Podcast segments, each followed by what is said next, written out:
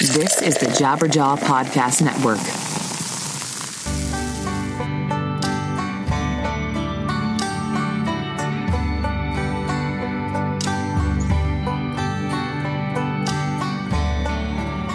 Hello, everybody. I'm Ray Harkins, and you're listening to 100 Words or Less, the podcast. Thank you for joining us on this weekly romp through the people who have been involved in independent music in some capacity, whether it's putting out records, whether it's playing on records, whether it's listening to records, and taking the principles that they have learned by listening to those records into their real life. That's pretty good, right?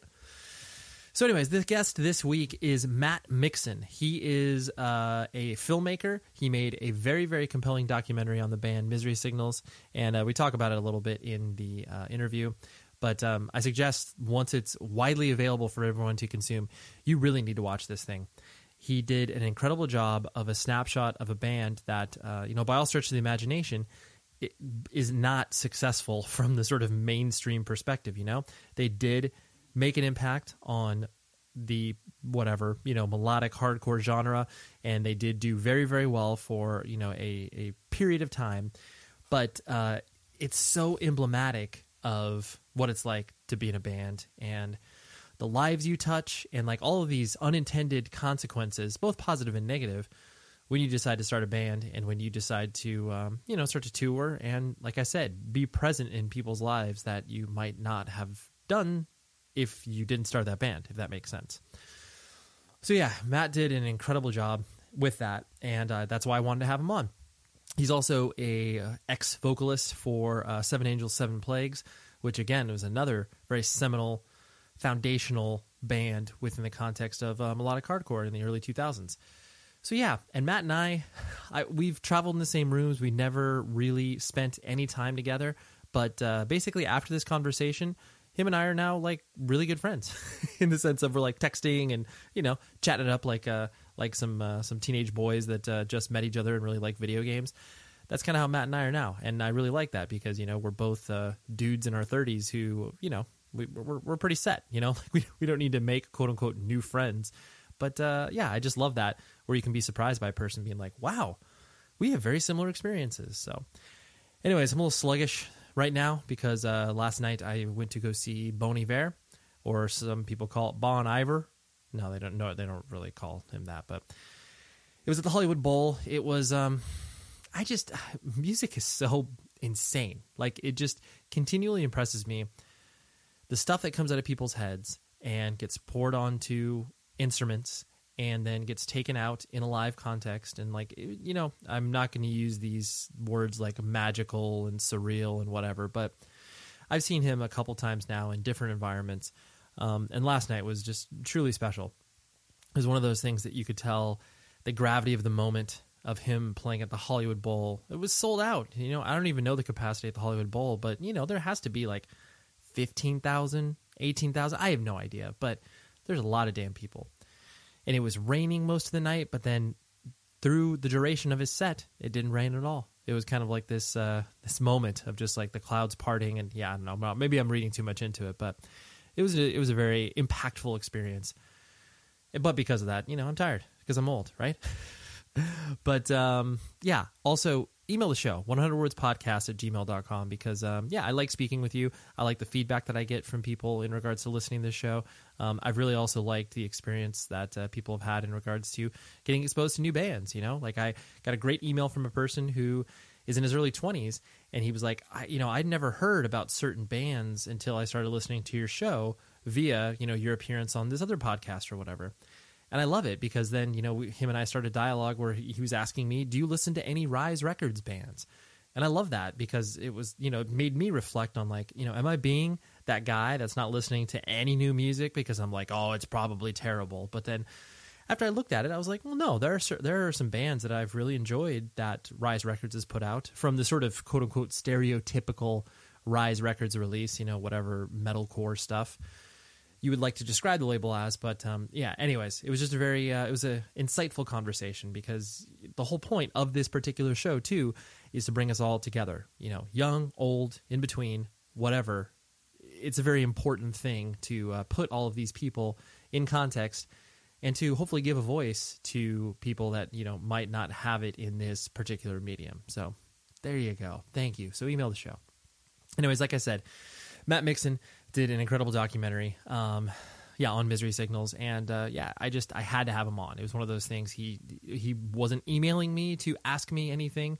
Uh, I was talking to him about some other project that uh, I needed his help on, and then um, yeah, he just you know sent me this doc and was like, hey, you know, check it out. And I personally I loved Misery Signals. I you know I got a chance to know all those guys and play a lot of shows with them, and um, yeah, it was just an incredible incredible documentary. So whether or not you even like the band, uh, that doesn't matter. It's a very representative look at uh, you know how these these bands that we play in and that we kind of circle around are really impactful. You know, even if it's not from the sort of mainstream careerist standpoint, they're still incredibly impactful. So here's my conversation with Matt, and uh, hopefully uh, by the next uh, conversation, I'll be a little rested. All right, I'll talk to you then.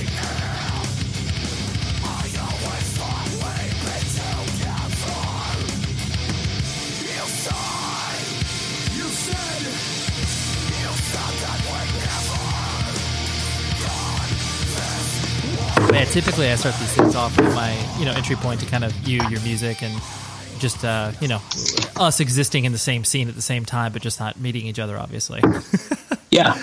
The uh, so our, oh, I'm sorry. Go ahead. No, it's okay. We're recording. We're live, live and in charge. Okay, cool. We're going now. Yeah. Um, actually, I was uh, uh, talking to Kenya last night at the PETA thing, the walkthrough, and she was like, "Oh, how do you know Ray?" And I was like, "I don't even think we've ever met, actually. No, we just know each other through the internet." It's true, but we did. I, I think well because you were you were with Misery Signals when Taken played with you guys at. Well, sorry, you guys. I'll include you in the group. You guys at the, the Glass House, right? yes, I was there. Okay. Yeah, I think that was the first time we actually met, but we both were like, "Oh, hey, like we know each other, but we don't know each other." yeah. Yeah, um, that was actually the one show they wouldn't let me shoot. So that's the one missing show from that documentary. That's, strangely enough, that's true. They, as in the Glass House, wouldn't let you shoot. Yeah, the Glass House. It was some uh, some thing, some liability thing. Interesting. Wow, that was uh, I. I wasn't expecting to see that show, but the uh, yeah, it was. Uh, well, I'm sorry you couldn't film that, but that's okay. The um, so but my my introduction to you as far as like you know who who you were uh, musically speaking was um I worked at an independent record store here in Southern California called Bionic Records, and um, it, you know, I was this was like whatever, you know, late late nineties or nineties, early early two early two thousand touring with Taken. Um, you know, obviously I had a job that allowed me to tour, but I was like the main buyer, so I would you know I would notice when bands started to kind of you know do well because it'd be like, oh, I would order five copies of the CD, and then like a week later I'd have to order like ten, and you know, Seven Angels, it was one of those things where it was like, you know, obviously in the infancy of the internet where kids across the country were able to like listen to a band and identify with it, but not obviously ever have a real chance of seeing the band. But I just remember it was one of those things where it was like, dude, I can't, I literally could never order enough Seven Angels CDs to sell at the store. I'd be like, all right, give me a 25 count box. And that they would, they would send it to me. And then like two weeks later, I'd be like, dude, are you fucking kidding me? I have to buy more of these things. Um, and not like I was surprised because I thought it was terrible, but I just was so impressed by it. Um, I presume that you obviously could not feel any of that sort of momentum from where you guys were, were standing, or did you?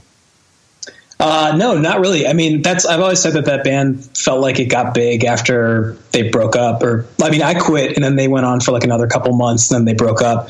But um, I never felt like that band was big ever when I was in it, or even when it was even when it existed. We would go on tour and play like these, you know, you'd play like San Antonio or like somewhere completely random, and the show would be fucking insane, and every kid would know the word, and you'd just be like, holy shit. But then we play Milwaukee, like you know, like opening for some big touring band and like, you know, the reaction would be like whatever. So I, I never, I mean, you know, it's, it's funny that you mentioned it. The, I remember the, the Southern California shows we played were really fucking awesome.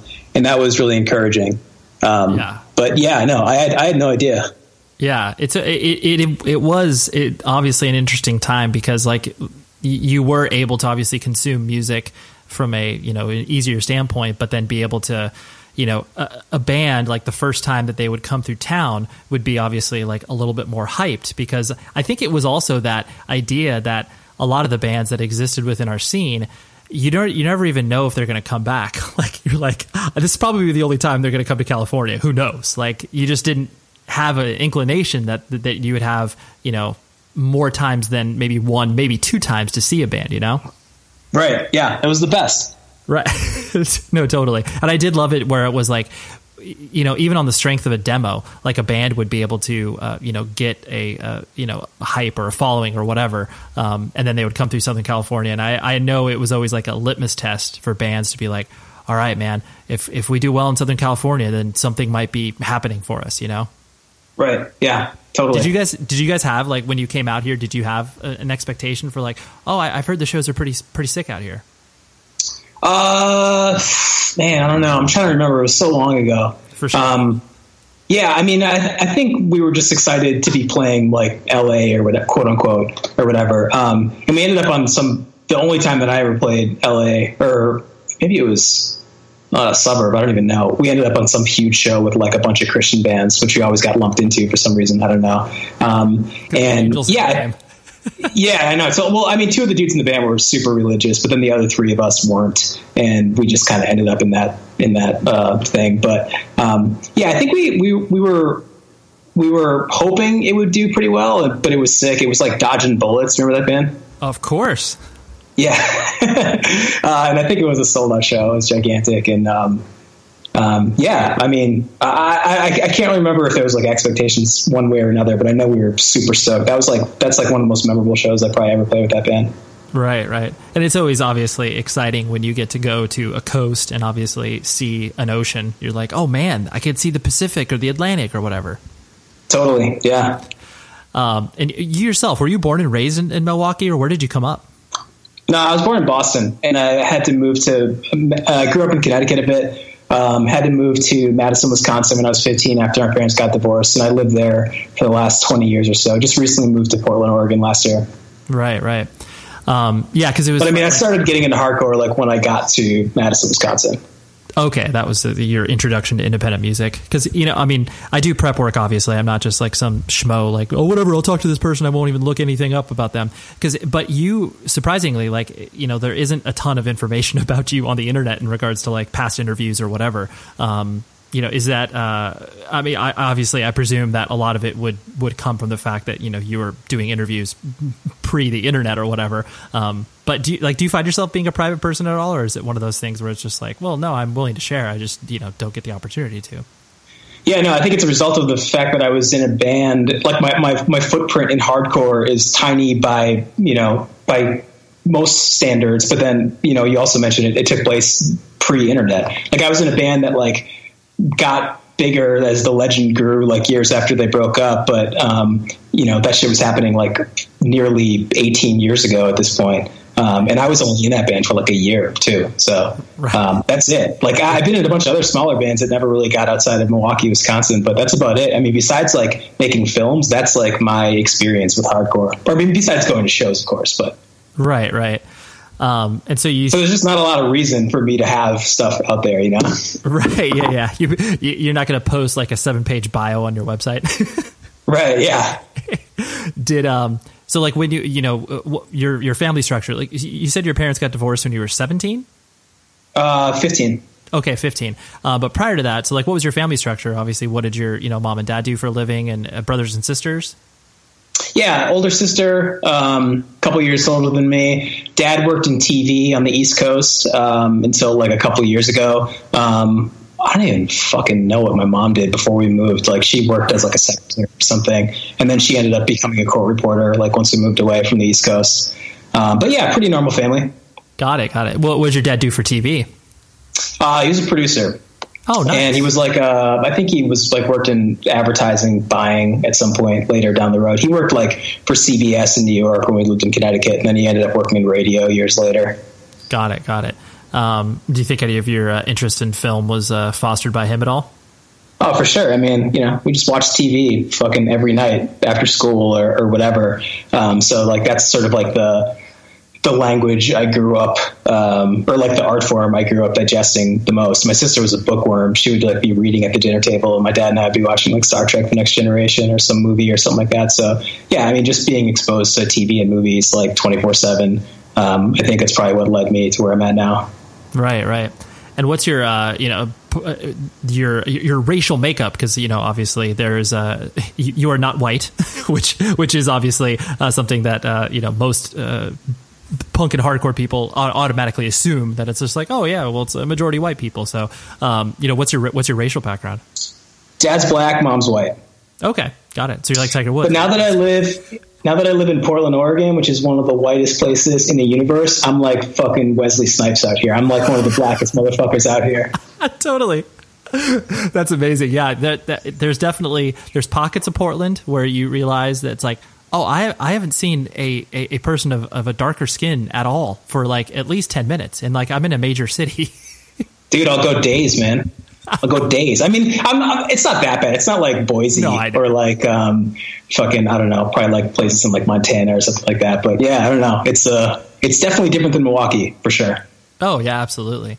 Um, and so then, uh, you know, what, what like what identity did you have as a kid? Like when you were obviously going to you know junior high and high school. Once you started to kind of you know your world started to get a little bit bigger. Did you find yourself you know gravitating towards sports, or obviously were you more interested in like you know film, art, kid stuff?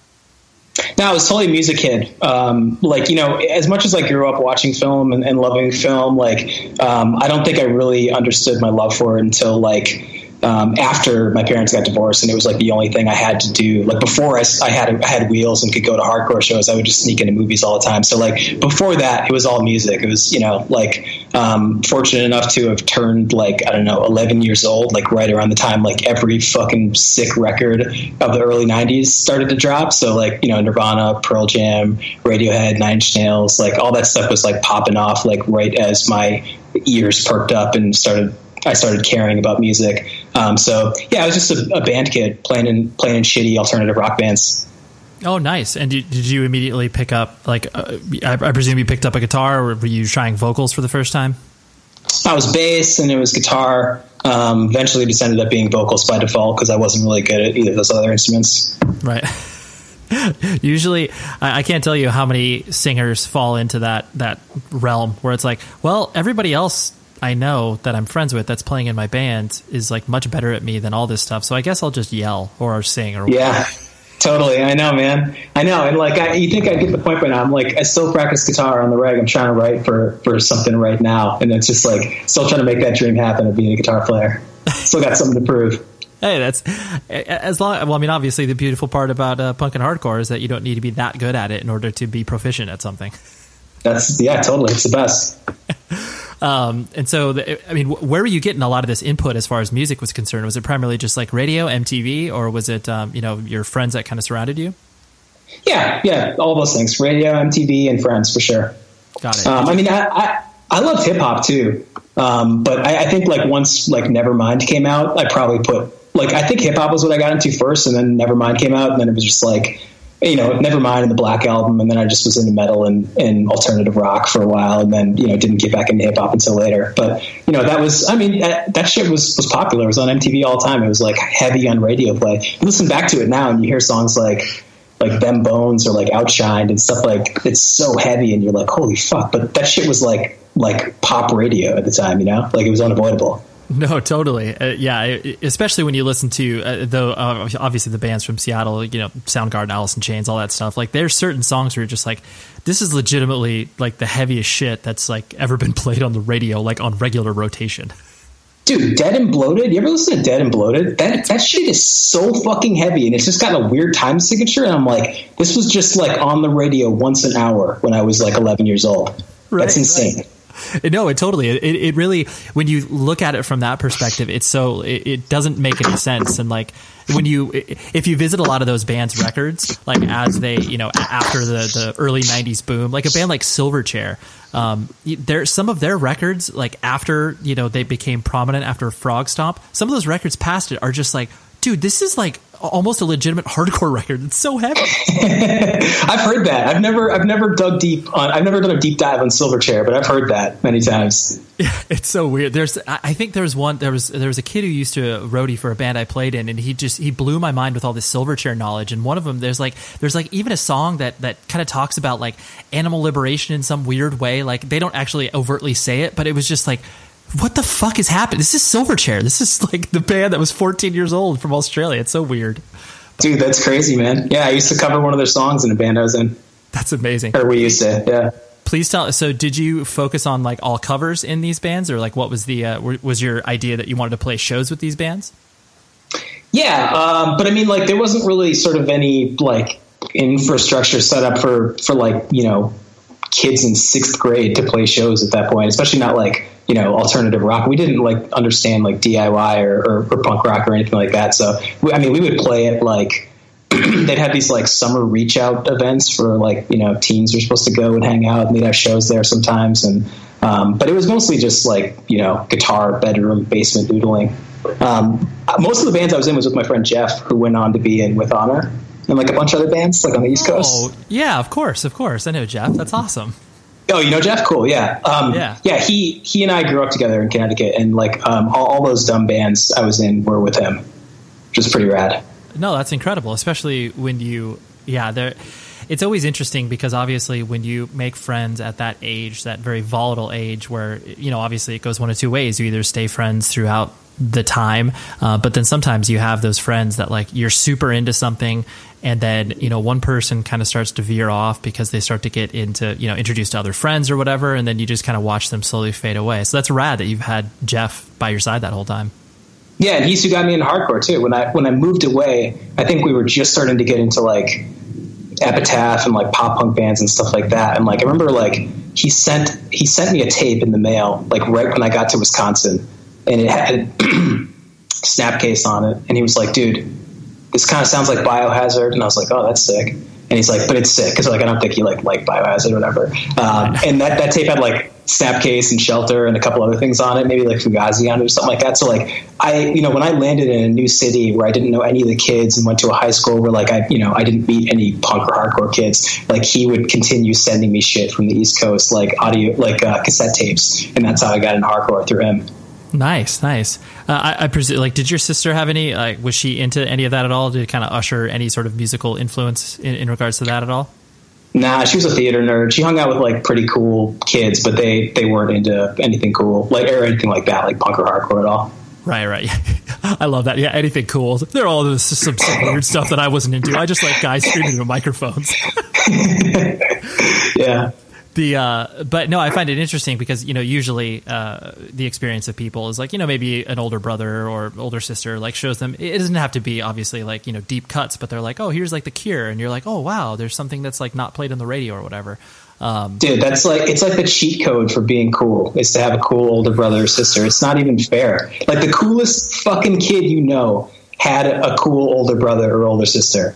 Like that, totally. that's straight up. Like my our, our we uh I live with a bunch of dudes. Like we all live together in, in Milwaukee and, and Portland. And, and, one of our older roommates from Milwaukee is a student named Carl, who like his brother was into like metal and like death metal and stuff, and his sister was into punk rock. So he just got like the sickest shit from both worlds when he was like, you know, like like a single digit age. Like he, he was telling me that like he was telling me about listening to the Black album when it came out and being like, "This is fucking bullshit." When he was like 12 years old, and it's like, meanwhile, most of us his age, like we hear that that was like the first time we ever heard Metallica, like believe it or not, and we're like, "This is fucking sick." And he's already like whatever, like 12 or something, and he's like, "Fuck this," and he just goes and listens to Carcass or something like that, or like Dead Kennedys, and it's like, God damn it, dude! Like you had all the advantages, man. Fuck, we had to figure this shit out like organically, like through MTV. You just your sisters hands you a fucking Misfits tape when you're like six years old, and you're just jamming out to that, you know.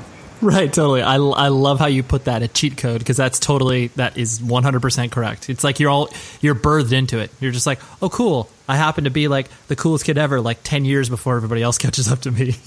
totally. Totally. Yeah, there was this girl that went to our high school I remember who like I think her older brothers were into stuff and she like I can remember seeing she she had a sick of it all windbreaker on. This is in Connecticut before I moved, like years before I knew who that band was. And then I was like looking back like five years later when I discovered them, and I was like, holy fuck, this girl was listening to sick of it all in like seventh grade. Jesus Christ. totally, that's incredible. Um, and so then then obviously once you i mean as music started to kind of consume you even more as you you know went down the rabbit hole um, was it one of those things like did your parent was there any cause for concern from your parents? Like you know were you a good student or how, how did that kind of play itself out in the house? Um, yeah, so I lived with my mom. Like it was just she and I. Once we moved to the Midwest, because my sister went off to college. I think they were like waiting for my sister to go to college before they got divorced. So it was just my mom and I. And um, you know, I like instantly when I got there, I had no friends. Um, I wouldn't meet Ryan from Misery Signals and Seven Angels until like um, like a year later or so before we started hanging out. Um, so Jeff, again, my friend Jeff would just send me these tapes, and I got into hardcore, and I was just like I, I, discovered straight edge and I was like, oh, cool. That's like kind of what I'm already doing. Like that sounds cool. And um, I think once my mom like like I communicated to her what straight edge was and like she like believed me or whatever, she was just like relieved that because like I just moved to a new city. You know, I could have just gone like down a you know, like I'm I'm bummed kind of path and gotten into drugs or something shitty. But I was like, yo, I'm into this, I'm into straight edge and, and hardcore. And she was like, oh, that's fucking tight. And then like from that point on, she was just like, let me do whatever I wanted because she knew that I wasn't drinking or, or out doing drugs, or whatever. Um, so like you know, I found straight edge like as soon as I moved, um, and that was just kind of like me and for the rest of high school, pretty much. Right, right. Um, and then, I mean, obviously, I mean, you, you, said that you know when your parents got divorced, you felt like it was you know they were just waiting for your sister to graduate. Um, was it one of those things like you were aware of in the house that like, okay, mom and dad are not getting along. This seems to be some friction here. And how did it how did it affect you from that perspective? No, I remember. I don't think I had any idea actually. Like, I don't remember being too surprised, but I also remember being like, "Holy shit! Like, that's pretty crazy news." Because we were supposed to move to New York City. That was going to be the thing, but then at the last minute, my mom decided she wanted to move to Wisconsin because she had family there. So, um, yeah, didn't really see it coming, but um, I, was just really bummed to leave my friends. You know, like I was really close with Jeff and a couple other dudes in Connecticut. Um, and more than anything, that that's what bummed me out from that. But um, no, things at home were fine. It, it was uh, pretty easy as far like on that front. Right, right. And did you uh, did you find yourself having to uh, I guess work harder at keeping a relationship with, with your dad, or was it one of those things that you know that that transition was was relatively seamless as well? Uh, yeah, that, I mean that's that's one of those things that, that definitely got strained and um, sort of fractured, I suppose, um, over the course of the next however many years. Um, you know, we just didn't live in the same state, so uh, we're not nearly as close as we would have been. Right, right. Um, and so then, uh, like you said, obviously, once you landed in, in Madison, um, was it? Uh, that's when you obviously discovered, you know, what shows were and what like independent music was from that perspective. Um, and once you got exposed to it, was it one of those things It was like, you know, a light switch going off? You just immediately started to try to go to as many shows as possible. Well, you know, 15 at this point. So um, not only do I not have any, not only do I not have a license, but I didn't have any fucking friends to like, you know, get into shit like this. So I know there were shows that took place in Madison, and there were obviously shows happening in Milwaukee and Chicago, which is only about like a 90 minute drive or so. Um, but I didn't go to shows for another couple years because I just didn't have the, the means to, to get to it. So it's like my experience in hardcore was literally just like buying CDs and like dreaming about it and like, you know, trying to like, like, you know, there's no internet or anything either. So you're just you're basically just like listening to CDs and like reading lyrics and liner notes and shit. Um, right. And then like meeting friends and, and, like trying to get them, them into stuff and discovering stuff. Like the record store was probably like the the biggest like experience you could have at that point. It's just like going out and like looking for CDs with bulldogs on them. The store was called Bulldogs. No, I'm saying like trying to find like any. Oh, trying to find the bull. Right. Of course, of, of course. I always joked around with uh, friends that were like either talking about signing with Victory or you know doing something with them. I was like, Do you know, there's a clause in the contract that you need to get a bulldog tattoo, right? they're, they're like, no, there isn't. And I'm like, no, I know. I'm just kidding. But they have bulldogs over everything.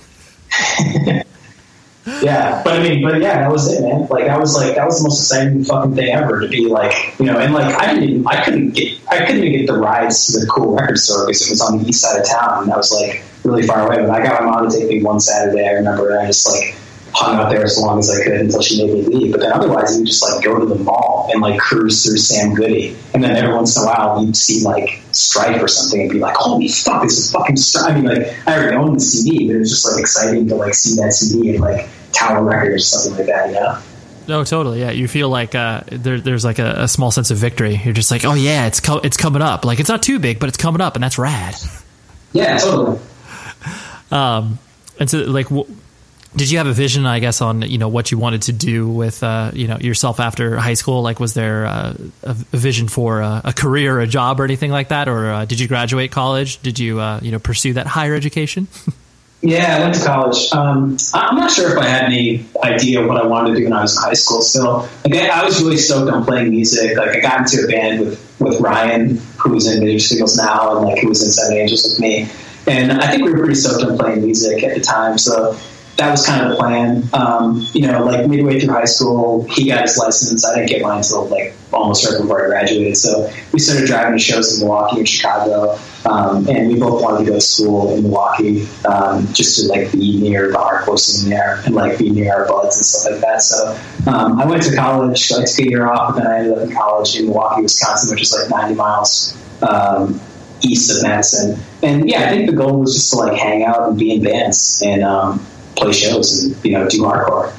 Sure. Yeah. Yeah. Just be a part of the scene. yeah. Um, and so then, what, what, was the first band that you did? Uh, we were in a, uh, a band in high school. Ryan and I called Divine Right. That was based off this Jim Lee comic book that was uh, that Image is putting out, and like we didn't even know. Like I don't know. Again, with like the religious overtones, we, we just thought it was a badass sounding name.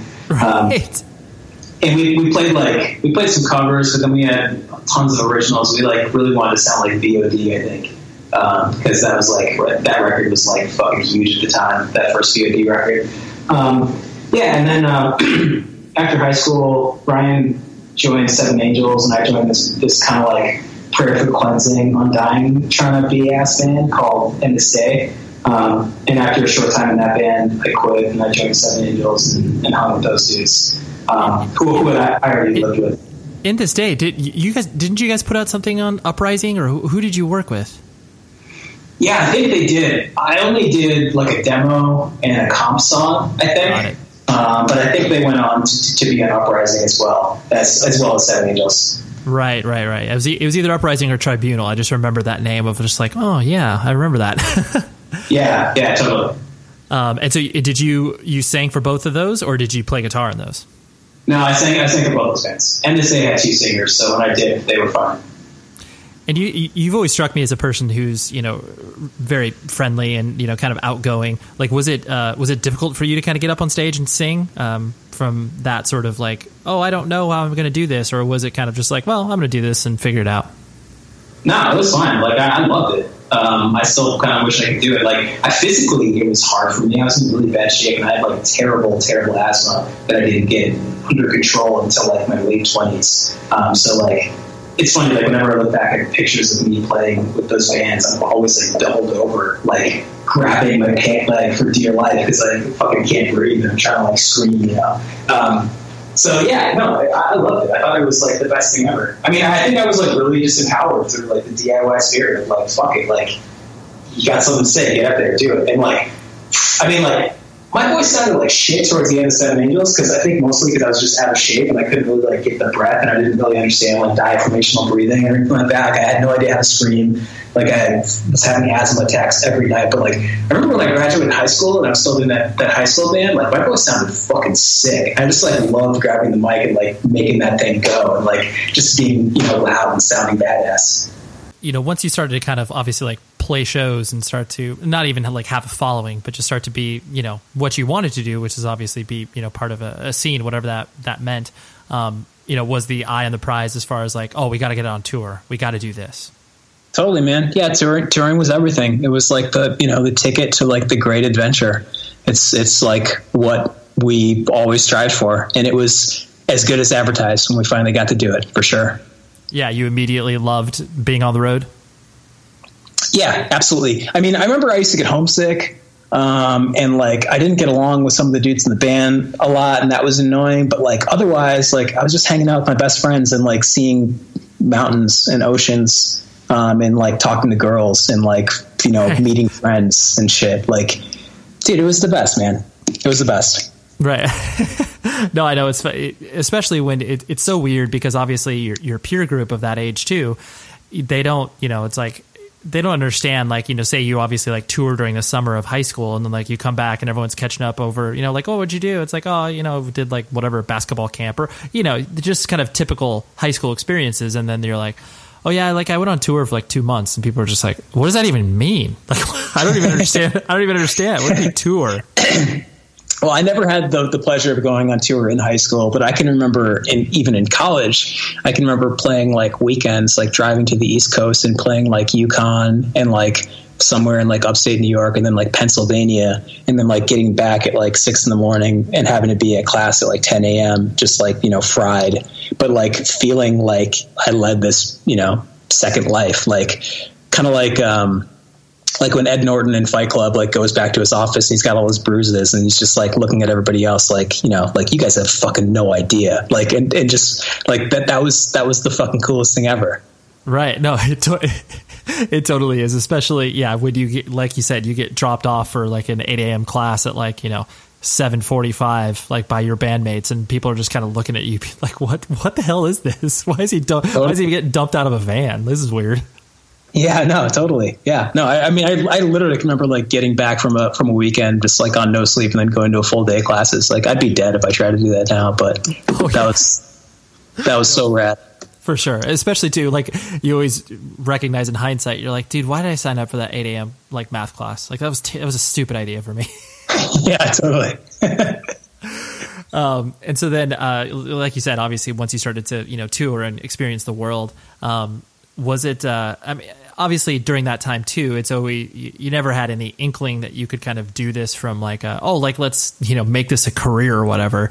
Um, but were you just basically kind of experiencing like as it went along, or did you have your sight set for like oh this this would be great, but like I I, I was interested in these other things uh, as well. Yeah, I mean, like I, like I said before, I wasn't in Seven Angels very long. Um, I think I might have been in that band for like less than two years, actually. Like I happened to have sang on the record, but um, they existed a long, like a while before me and a little while after me. Um, and I think I was really conflicted. Like I, I thought I should stay in school because, like you know, we'd be broke and like tour was was tough, and I'd always get sick and like like I said, I was in really bad shape, so like the shows were physically a struggle for me. Um, and like towards the end of it, I was just like, yeah, fuck it. Like I, I think I kind of just want to not tour as much because they wanted to ramp up and just be like, you know, full time. Um, and I wanted to. I, I, decided to quit and stay in school. Um, and like looking back, like especially after editing that documentary, um, and like sifting through footage of like all those dudes on the road. Because like a lot of a lot of the documentary deals with uh, a tour that took place like four or five months after I quit the band when I was just like chilling back in Milwaukee like in fucking I don't know, economics, right? 201 or whatever. And like those dudes are like in Florida and like having all these like great adventures together. And like um, 15, 20 years later, like I spent the last year going through all this archive footage of them. Um, and it was so weird. Like I, I, I don't know why I didn't fight harder to keep doing that because like maybe I just thought it would always be an option like oh I can just you know be in a band whenever and like you know find the the resources to like go on tour and just make it happen again. But like really like two of my best friends in the world were in that band and like um I don't know why I didn't fight harder to like make the dream work, just to like hang with them longer. Because like watching those that video of them and just being like, "Fuck!" Like where was I? Like right. I was probably like playing Grand Theft Auto Three on PlayStation or something like that. And like these dudes are off like you know fucking going to Europe and like playing all these cool shows and shit. I don't know. It was like uh, it was a mistake. I feel like I, I exited too early. Mm-hmm. Well, I mean, obviously, hindsight's twenty twenty, and you can look back on that and obviously look at it through rose-colored glasses in regards to you know the nostalgia trip that you would have on it. Um, but you know, I mean, like when you're faced with these real choices, like I mean, you obviously you can count on you know all of your hands and toes the amount of bands that broke up during that era because you know one or two dudes had to go to school and like focus on real life. Like you know these things are are real you know? So it's like it, like you said you could have stretched it out a little bit longer it's like you know I get where you're coming from because it was like you know it's like I'm, I'm not going to be you know a 35 year old touring in a hardcore band. Like that's not a there's no path to that. It doesn't make any sense. How long did you tour for uh, from like 97 till about 2004. Well, I mean, well, that was the years that Taken was most active, but it was about 99, 2000. Actually, 2000 to 2004 is when we toured the most. Um, so full time? Well, t- more full time was like 2001 till about 2003 before we started to ramp down. So it was a good two two and a half years while we were, you know, we were out for at least four four months or so, roughly. I mean, it was always around schooling in some capacity, um, but then towards the last year and a half, we started to be able to, you know, go out more. Whereas just like school was an afterthought for most people. So.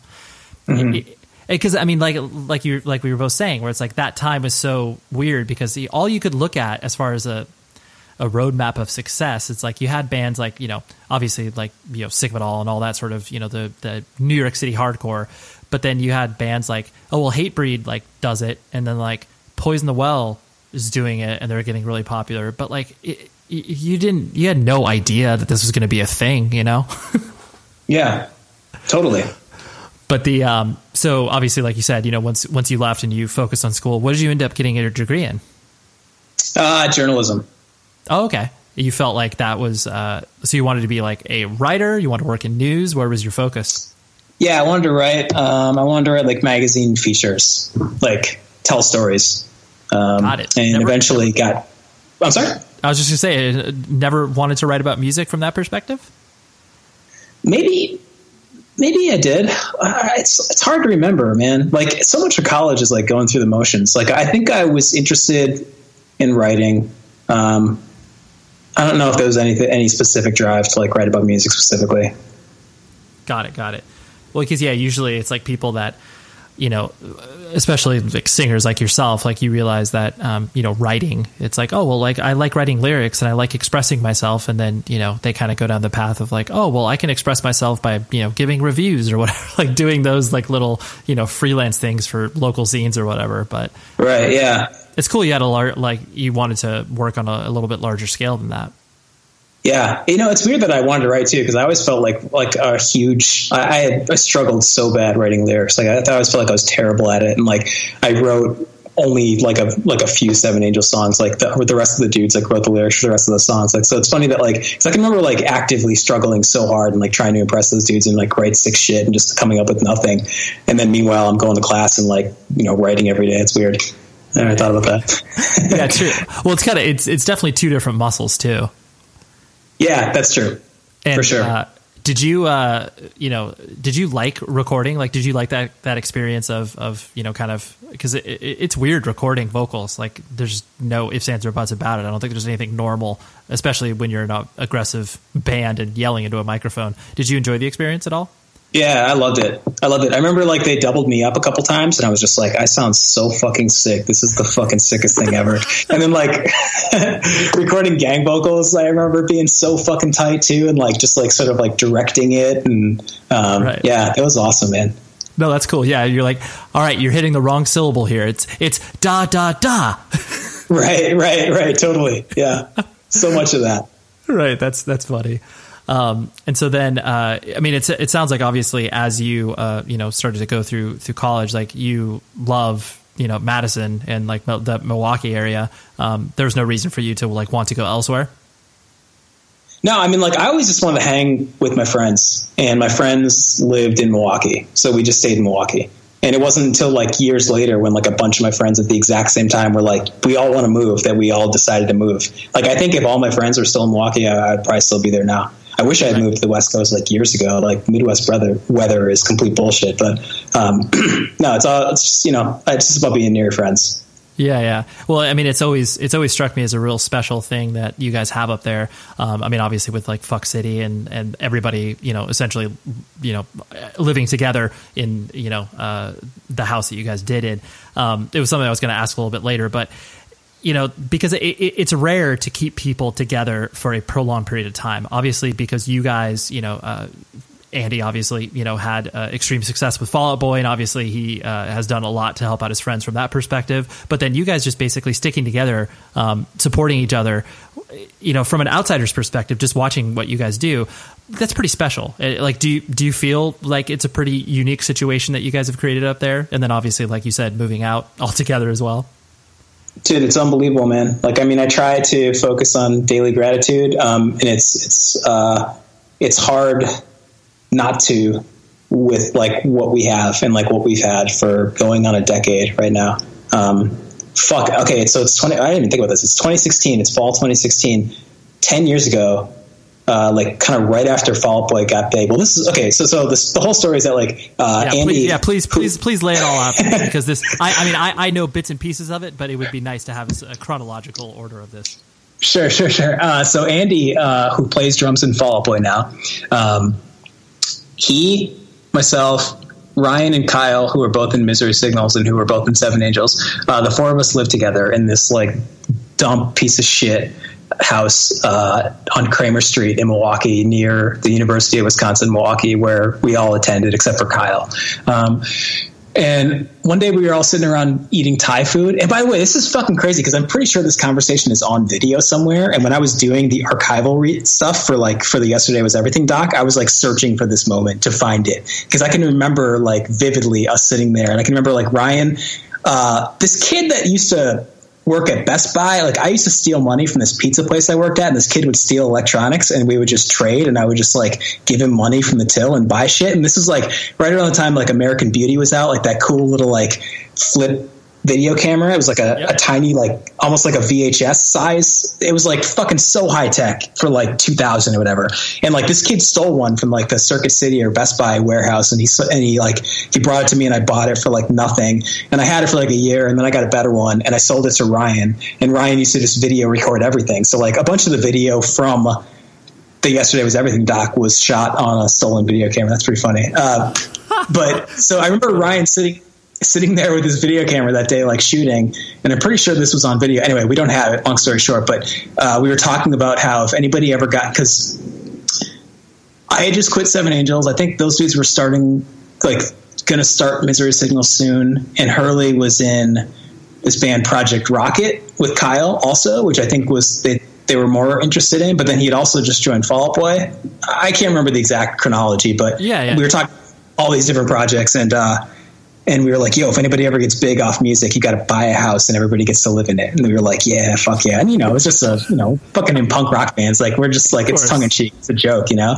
But then like three years later, it basically happened, and Fall Out Boy blew up, and and like right around the time like their first record came out, and I remember Andy bought this this kind of like modest house in a suburb of Milwaukee, and we used to go up there and hang out, and it was the fucking coolest place. Because it was just like your rich friend's house, kind of like it wasn't like a gigantic place, but it was just like you know, like you'd go to your like like pretty comfortable friend's house for a sleepover and they just had like all the sickest snacks and like the dope TV and like you'd rent movies and like it was like a house like that but like owned by a kid who was our friend and we would just play PlayStation and watch movies and like watch football and shit and it was like the fucking best and like that fall we were playing football all of us together and I broke my foot and I couldn't pay rent and um and I had to move out because I couldn't work, so I couldn't pay rent, and my lease was month to month, so I had to move out, and I was like to be forced to like have to move back in with my mom for the first time in like whatever, like seven years or something, and I was just like, dude, can I stay in your guest bedroom? And he was like, yeah, for sure. So I moved into his guest bedroom,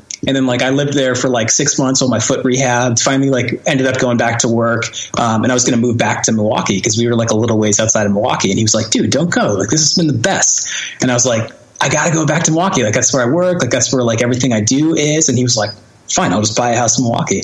So he, he found this like amazing, like Frank Lloyd Wright mansion on the lake, on Lake Michigan with like a private beach and like this fucking, just the, the best place ever. And he bought it. And he, and then he invited Ryan to live there. And then Kyle ended up living there. And then like a couple of our other friends ended up, and Stu from Misery Signals eventually moved in. And then like four years later, that stupid conversation we had as a joke became a reality. And we just all lived with the dude. And then, Yeah. um, those dudes eventually. I mean, Ryan moved out. He he he had kids. He moved to Idaho. Stu moved away. He moved to Vancouver to do a different band, and um, we just kept like porting in new friends, like younger blood, like younger kids, and uh, and then we last year we all decided we wanted to move, and we all moved out here. He just bought an even sicker house in Portland, and now we all live together in Portland. I, I love that because it's like every community, like you know, punk and hardcore community, has the house that people stay at. You know, it's like they have the you know, oh yeah, you're going to stay with uh, this dude when you roll through this town or whatever. You know, as long as it's like of a certain level. You know, if you're playing a show in front of like four people, like you're probably not going to have quote unquote access to that person. But then, um, you know, just just to have that even you know extrapolated even further to like what you guys were doing, where it was just like Oh yeah, it's incredible, and it's like it, re- it, it's so unique because of obviously the random circumstance of Andy happening to be in like one of the most popular rock bands in the world. Um, it's like you know that doesn't happen to most scenes from that perspective, and I think that's honestly why um, you know so many people like look up to Andy, especially that come from our scene, because it's just like you know uh, talk about a person that like obviously hasn't changed as a human being, and it's like he had every opportunity to change as a human being, but he's just like, nah, I'm just I'm just the drummer. I just want to hang out with my friends. dude he's he's the fucking best dude like he always cracks me up because he'll like text me from time to time like and this is what always kills me like okay so they met fucking obama on inauguration night. And like i remember they met they met like jay-z and beyonce like really early like when they were first blowing up and like kanye and like you know you know sports stars and like everybody you can think of. But then every once in a while he'll just text me and be like yo, I just hung with Chino from Deftones. It was fucking sick. And like, that's like what he's super stoked on. Or like, I just met like such and such who used to drum for like whatever. Or like, I'm hanging out with the dude from Damnation or, or like something, you know, whatever. Like something that like, you know, just such like lower stand. I'm just thinking like, you fucking met the president. Like, you know, like it's not, totally. this is not much, you can't get much higher than that. And like, also the dude is just like, he's still such a hardcore kid. He's in like a hundred, he's in like a hundred bands right now. Like, I've not, I don't know if you've heard of Sect. Sect. Yeah, absolutely. Yeah um, and he's. I just find it so yeah. Like I said, it's just it's one of those things where it's like it's that total, um, you know, like kid Goonies never say die attitude of like, oh, like I, I, would like to do this one day, and then like you know, because honestly, it's like if that happened to anybody within like you know, I had a, a, very similar house that like I lived at with some of my best friends, and it's like it totally would have been the same scenario if if all of a sudden one of us became you know very well off that we would have probably done the same thing, you know, but it's just like those circumstances don't always happen, and it yeah, I just find it so not only is it charming, but obviously it just goes to show that I think what we have here in independent music is obviously so special because you know that shit doesn't. I mean, yeah, you could be like, oh, it's like Entourage, and it's just like it's n- nothing like that. well, I mean, that was really a lot of what we modeled it after because that show was like really, really popular when we when we first like started living together, and we would just watch it all the time and just be like, "Fuck yeah!" We're like, like hardcore entourage. totally, totally. No, that's true. I got yeah. So uh, okay, maybe you can maybe you can phrase it like that. It's like a less broy entourage. Yeah, no, definitely, definitely less growing. It's a hardcore entourage for sure. um, and so then, uh, you know, as you were obviously, uh, you know, living with your friends and kind of, you know, being able to pursue your whatever creative passions that you had, um, you know, because obviously you didn't have, you know, a huge overhead to crack from that perspective. Um, you know, where did you obviously started to find yourself being drawn to, you know the visual medium and creating film and all that sort of stuff. So you know, w- walk me through that process on like how you started to kind of put that into action. Yeah, I mean, like, and, and, again, like another gigantic thanks to Andy. I don't, I don't know if I'd be making films if not for him. Like this film that I just made, we're going to put it out. It's not going to make any fucking money. It, like I basically spent a year and a half on it for no money at all, just because it was something I was passionate about. That's not something I'd be able to do if I didn't have a dude letting me stay in his awesome house, you know, and not have to worry about a lot of the things that a lot of people have to worry about, like, you know, rent and fucking staying alive and stuff like that. So um, thanks, shout out to Andy again for that. But um, yeah, like uh, when I graduated college, it was it was pretty hard to get into film DIY because there were just no cameras. Like you couldn't. Like I had a shitty fucking you know like handy cam or whatever but i was never one of those kids who like made movies like that it just seemed like the barriers to entry were really high um, and also like I don't know. I don't really think I was like super interested in, in, doing anything when I first graduated anyway. So like it was, I just kind of like got lost in like going on tour with, with Fall Out Boy or Misery Signals and just like hanging out. And like I was a bartender for years. But then like a couple years later, um, like when DSLR started to come out and it was easier to shoot something and have it like look pretty good. Um, I got some cameras and started making short films and sort of just fell into documentary. Um, and then when the opportunity presented itself to well, Misery Signals invited me on tour to um, shoot like a. I had done like a making of their last record documentary thing that they put out with their Kickstarter thing. Um, it was like a forty-five minute, like you know, like three-part series about like them recording Absent Light. Um, and then when they went to do that reunion tour, the Malice X tour, which like featured the original lineup playing together for the first time in a decade, um, they're like, "Yeah, just come out and shoot the shows, and we'll make a little tour DVD." Um, and I was like, cool, tight. They had like no budget. I was like, that's fine. I get to go into it with my friends real quick. Like, it'll be a fun, cool thing. Um, they'll pay me a bit of money to edit it. It'll be awesome. Um, but then I got out there and um, there was a lot happening beyond six shows. There was a lot of drama taking place behind, you know, closed doors and, and backstage and stuff. Um, and it seemed like a really perfect opportunity to sink my teeth into like a bigger project, like my first big project. Like the longest thing I had shot before that was probably like something like 15 minutes, and it wasn't even that good. Um, so I just started filming everything and doing interviews and um, trying to dive as deep as I could into the story that was unfolding like every day. Um, and that turned into my first feature length documentary, which is Yesterday Was Everything. So that's why that's it's kind of wild to me that uh, you know I mean obviously you were pursuing something you didn't know what it was but then in the middle uh, like it's it's a very interesting scenario that you find yourself in because obviously like you said you saw this drama kind of ari- arising around you. And the only way that you would really be able to capture that is by the fact that you know all these people you know, sensibly are you know people that you've known for quite some time and they, who trust the way that you're going to portray it you know? Um, that that seems like such a random set of coincidences to be able to be like okay now i see this as a documentary sort of full length thing yeah, it was really lucky. I mean, because like I always say, the difference. I mean, I, I don't really like documentaries actually. Like they typically bore me, and I think um, the reason is because I don't think many of them are that good. I think a lot of them are homework. I think a lot of them are like feature like magazine articles disguised as movies where they just get somebody to tell you what's happening instead of you reading it. And like in a lot of ways, like the medium is wasted because um, you're not there. Nobody's showing you anything. It's just a bunch of people telling you a story. And you know, it's cool to like have somebody who was there tell a story, and then you see an old photo, and then you're like, oh, holy shit! But like, it's I, I always like being there, like being in the mix, and I always think it's about access. Access is the key to good um, you know, like non-narrative storytelling. Like how much is somebody going to give you? Whether it's an interview like on 60 Minutes or something like that, or like an interview in like Rolling Stone or Esquire or something like that, or a feature-length documentary. Like how, what percent is somebody going to give up to you? Like when you turn the camera on or turn the tape recorder on. And, um, you know, I lived with three of these dudes for five years before that. One of them is my best friend of 20 years. The other dude is like one of my other closest friends in my life. They gave me everything I needed. Even the dude who I was not as close to, not nearly as close with as the rest of the dudes, like, um, you know, like slowly came around and, and gave me more than I could have ever imagined because he had, you know, probably the most intense part of the story to tell.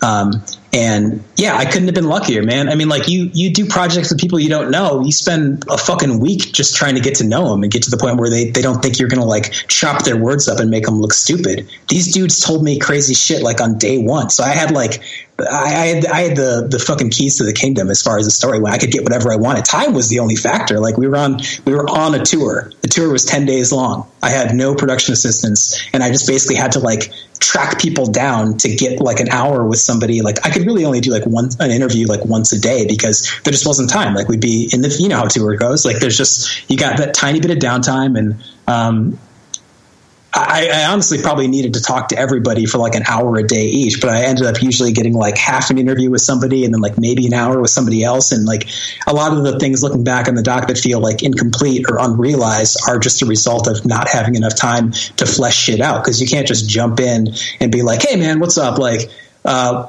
we're in fucking Winnipeg today. You only slept four hours last night. Why don't you tell me the story about when your van crashed and two of your best friends died?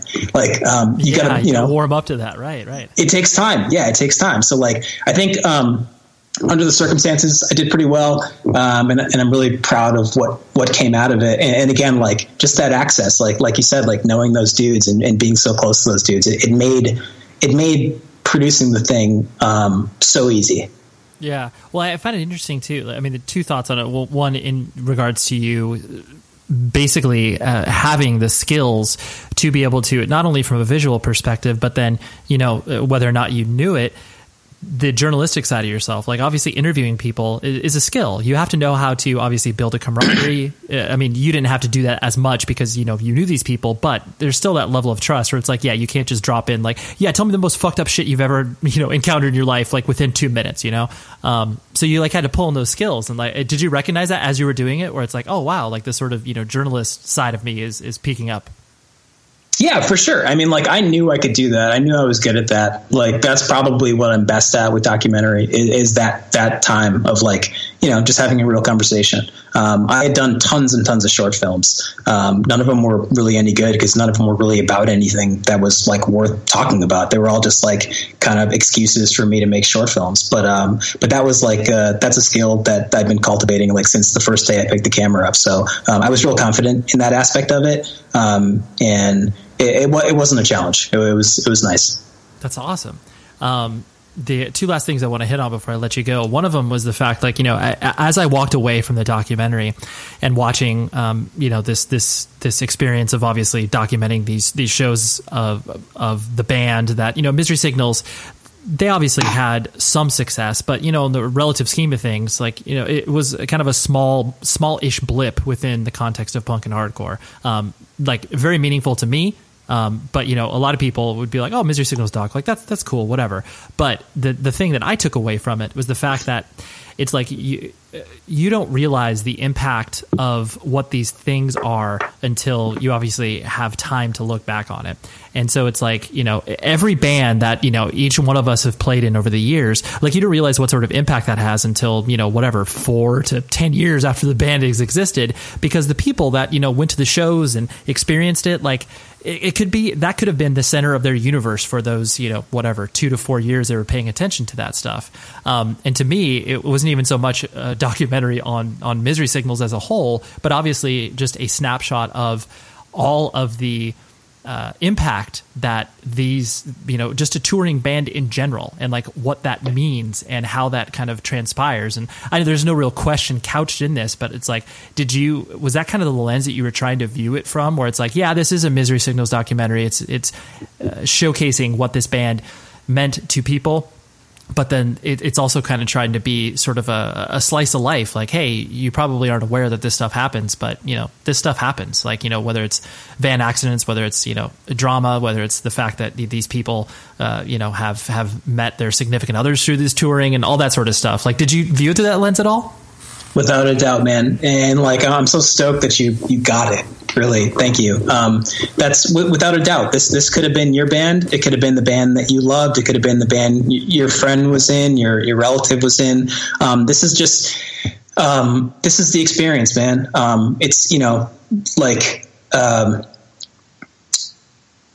and it's funny too because when I sent this thing out, like I, I, sent it out to a bunch of people for notes, and like I got a bunch of notes back that were like, why do I care? Like, why why does Misery Signals deserve to have a documentary about them? Like, they're not, you know, they're, they're whatever. They're a fucking metalcore band that was like popping like really like at their height like six or seven years ago. To be honest, you know, like, um, like why do they? They're they're, they're not, you know, but it but it's just it, it doesn't matter. They're the they're the um the stand-in for whatever whoever. It's just the experience of of, of hardcore.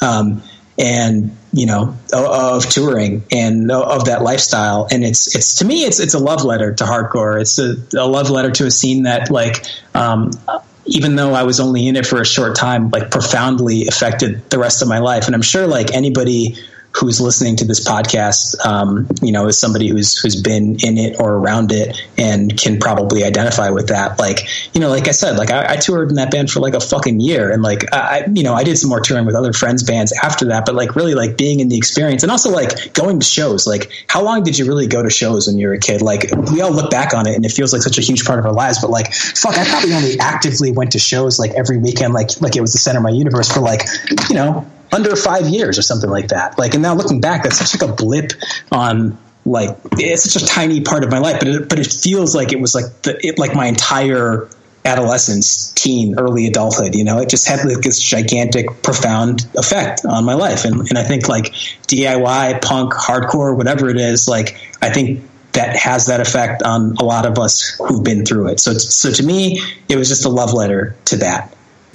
That's really cool. No, I, I, I like that, and I mean, I, am I'm, I'm glad that obviously I w- I wasn't way off in that observation where you'd be like, no, no, seriously, it's just a documentary, Misery Signals. I'm like, oh, whoops. I was reading, no, not at all. No, read, you got it exactly, man.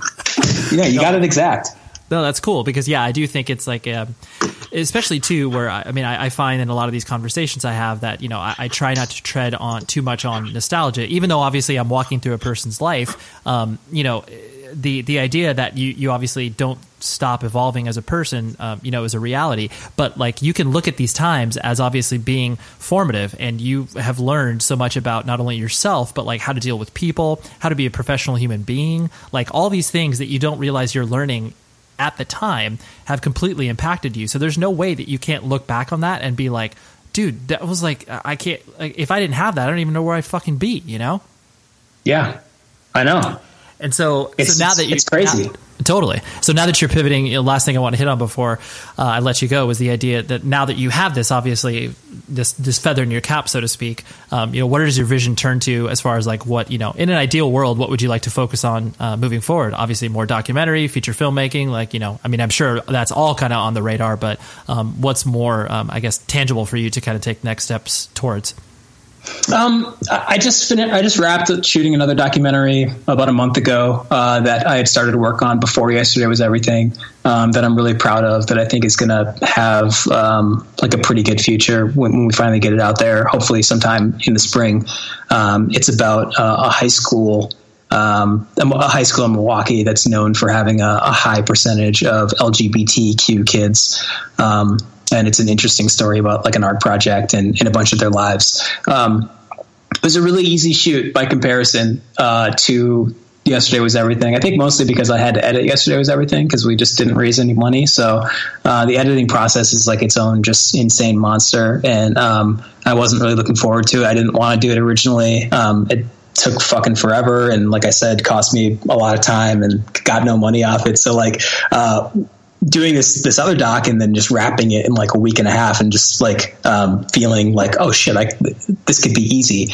Uh, gets makes me want to um, probably try and do some more doc work. Uh, but also I really want to get into narrative filmmaking too. That's like what I grew up on. It's like my favorite thing to do is go to the movies and I didn't go to film school. I have no experience in it. I've never written a script or anything like that. I, I've shot some shorts uh, done some music videos. Um, I hope to one day like give that a good try. But um, yeah, I don't know. I'm just kind of leaving my options open. Something to do with moving pictures, though, for sure, and music Yeah. too. Oh, for sure. No, it's exciting. Yeah, because you obviously still, you know, are are active musically as well with, uh, you know, whatever state Burning Empires is in currently. Or is and you said you're piecing something else together as of right now. Yeah, yeah, yeah. I'm writing for for something else too, Got it. Got, got it. and it's exciting, and it's got cool people in it. I'm stoked. As as Uh, it should be. Dude you know I'd, I'd love to make more docs about hardcore though too because like i really don't even feel like i scratched the surface of like all the cool characters and like amazing stories that exist in, in this scene you know? And like really like interacting with it through film made me feel like i was up in it again in a way that i haven't felt in, in like years and years. And like i don't know at, at some point i'd love to like tell another story from hardcore. That'd be Yeah. awesome Oh no, for sure. It's super exciting. Like there's there's people, some people down here in Southern California that are putting together a, uh showcase theater documentary, um, and it's it's it's one of those things where it's like. uh, Most of us are obviously of an age now where it's like, you know, we are looking back on these things and being like, holy shit, like this one random venue in Corona, California was like so monumental to so many people. But it's like, you know, no one, uh, you know, 99.9% of the world is just be like, what the fuck is that? Like, this is just a random, like, shitty theater in a strip mall. And it's like, well, it's way more than that. But, like, yeah, that it's again, that sort of slice of life stuff where it's just like, if you peek your head and you look under that rock a little bit, you'll realize, like, oh, wow, that's got a profound impact. And you just, I mean, that's, and that's obviously the beauty of documentaries. Totally, man. And you know what? Like those stories, I find those stories to be universal. Like I don't care what the scene is. If you if you find me a person who was there and can tell me about like an art and a movement that took place at a time and place and tell me that story. I don't give a fuck what it is. I don't care if it's music or like um, sculpture or like, you know, sports or whatever. Like that stuff, like I'll tune in. I- I'm in. Like if you can get that access and you can get those stories, like th- those are, those are fun stories. No, for sure. I mean, and honestly, it's like it's we're all trying to do the same thing, you know, like it's just in different mediums. Whether it's like playing in bands, whether it's you know doing a podcast, whether it's you know producing documentaries, we're all trying to place context in a world that sometimes is devoid of it, you know, because obviously it's easy for a person to kind of dip into whatever it is that we're talking about, you know, look up a, a misery signals on the internet and kind of watch a few YouTube videos and read the Wikipedia entry, but not understand the sort of um, you know tangible feeling that it evoked from people, and like all of these things, either through conversation or through film, it's the only way that people are ever going going to not only be able to remember it, but then to be able to like actually see what that meant. You know, it's just yeah, Totally. It's like I mean, we were joking about bulldogs earlier, and it's just like when you mentioned Victory Records, you know, to people, uh, you know, of a certain age, between the ages of you know whatever, twenty eight and forty, you'd be like, well, yeah, Victory is obviously different now, but like, dude. It, victory is the fucking shit. Like it was an extremely important part. Like don't don't Totally. malign the bulldog. You know. No, you have no idea. It was it was it was all I had, man. Just running around looking for that bulldog. Fuck, for like a year or two. I love it. I think that should that should uh, you should get a tattoo and so or like a chess piece. Obviously, just just looking for the bulldog. That's perfect. well, dude, thank you so much, Matt. I really had fun with this. yeah, me too, man. Thanks so much. So thank you very much to Matt Mixon for hanging out with me because um, you know it's uh, it's time out of their day, and I appreciate that when people are interested in appearing on this thing and uh, spreading their story because uh, everybody's interesting, you know. So let's see, what do I got to tell you? Uh, 100wordspodcast.com is the show's website, and the music for this show, as always, is provided by Lowercase Noises. Google him, find him on Bandcamp, find him on Facebook, wherever it is you find music, you can find his stuff, and it is incredible. It will put you in a very nice headspace, no matter what you're feeling. So do that. Email the show 100wordspodcast at gmail.com. And then, um, yeah, should I tell you the guest next week? Yeah, I probably should, right? So the guest next week is Colt Cab- Cabana. Colt Cabana. He is a professional wrestler. And, uh, you know, this may seem odd. Like, you know, where's this professional wrestler coming from? Is he like an old punk and hardcore dude? No.